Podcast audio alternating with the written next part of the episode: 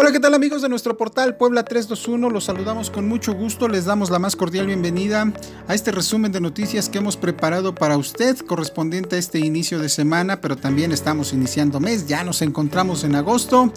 Vamos rápidamente con la información.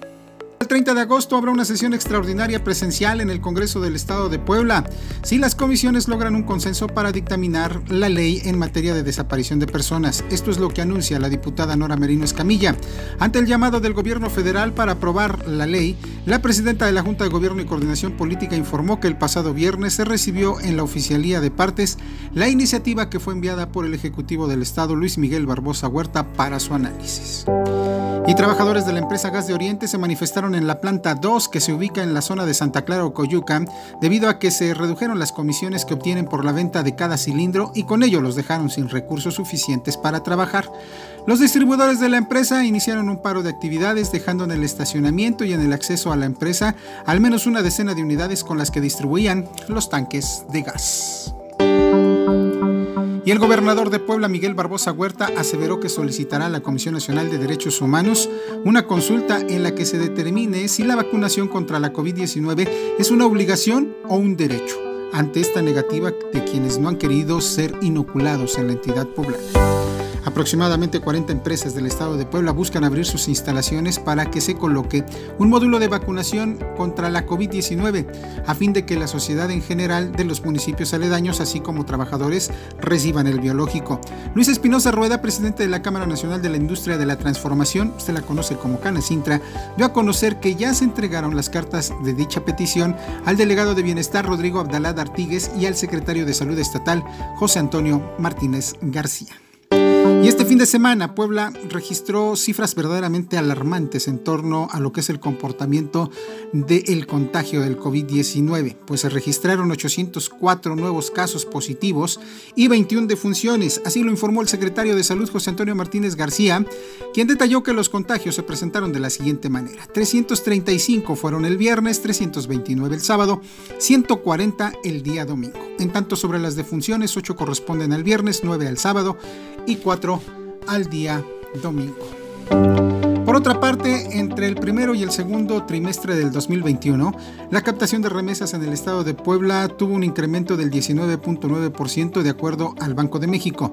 En el informe se dio a conocer que en enero, marzo y abril el territorio poblano recibió 438 millones de dólares mientras que para mayo, junio y julio la cifra se incrementó a 525 millones 300 mil dólares, cifras que hasta el momento van observando ya o mostrando una recuperación en este rubro. Y la limpia de los mercados es lo que debió hacer el gobierno municipal de Puebla, pues es algo que se pide por parte de los mismos locatarios, ya que en los alrededores es en donde se han asentado los delincuentes quienes han tomado algunos centros de abasto de la capital, por lo que para hacerse operativos se va a necesitar de la, la colaboración de ambas policías, tanto de la estatal como de la municipal lo cual cambiará en los próximos meses, asegura el Ejecutivo Estatal Miguel Barbosa Huerta. El Estado de Puebla alcanzó el 8.5% de participación en la consulta popular del domingo 1 de agosto, posesionándose así en el lugar número 11 a nivel nacional. El ejercicio pretendió determinar si los expresidentes de México deben ser llevados a juicio. El cómputo del INE señala que 409.226 poblanos de los 4.759.751 que integran el listado nominal participaron en esta consulta y emitieron su opinión.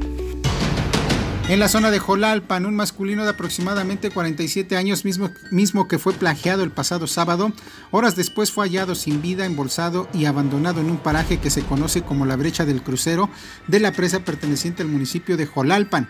De acuerdo con los primeros datos, que el occiso fue identificado como Antonio, habría salido de su domicilio a bordo de una camioneta acompañado de su esposa. Sin embargo, en un tramo carretero del municipio de Jolalpan, fue interceptado por un comando, fue amagado y plagiado.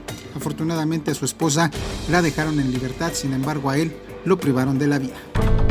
Y una mujer que pretendía introducir droga al penal de San Miguel fue sorprendida y detenida por elementos de la policía estatal.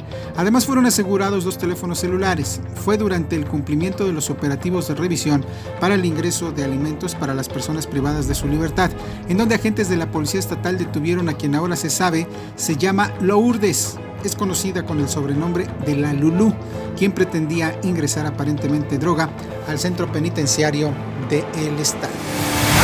En materia deportiva, después de 17 meses, la Arena Puebla someterá el próximo lunes 9 de agosto en la función de reapertura al COVID-19, con una sana distancia, pruebas de aleatorias de detección del virus entre los asistentes y también se solicitarán cartas responsivas afirmadas por los padres de familia para ingresar con menores de edad al gigante de acero de la colonia Centro. La reapertura de la Arena Puebla va en serio luego de quedarse con las ganas de abrir el 5 de julio pasado por la falta de un código QR y tras cumplir con los protocolos dispuestos por Protección Civil, Ayuntamiento y el Gobierno del Estado. Anunció este lunes en rueda de prensa el administrador del recinto, Benjamín Mar.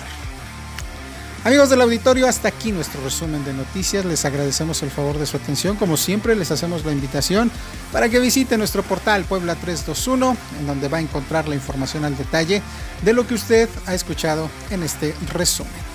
Por su atención, muchas gracias. Le deseamos que tenga usted un excelente día, inicio de semana e inicio de mes.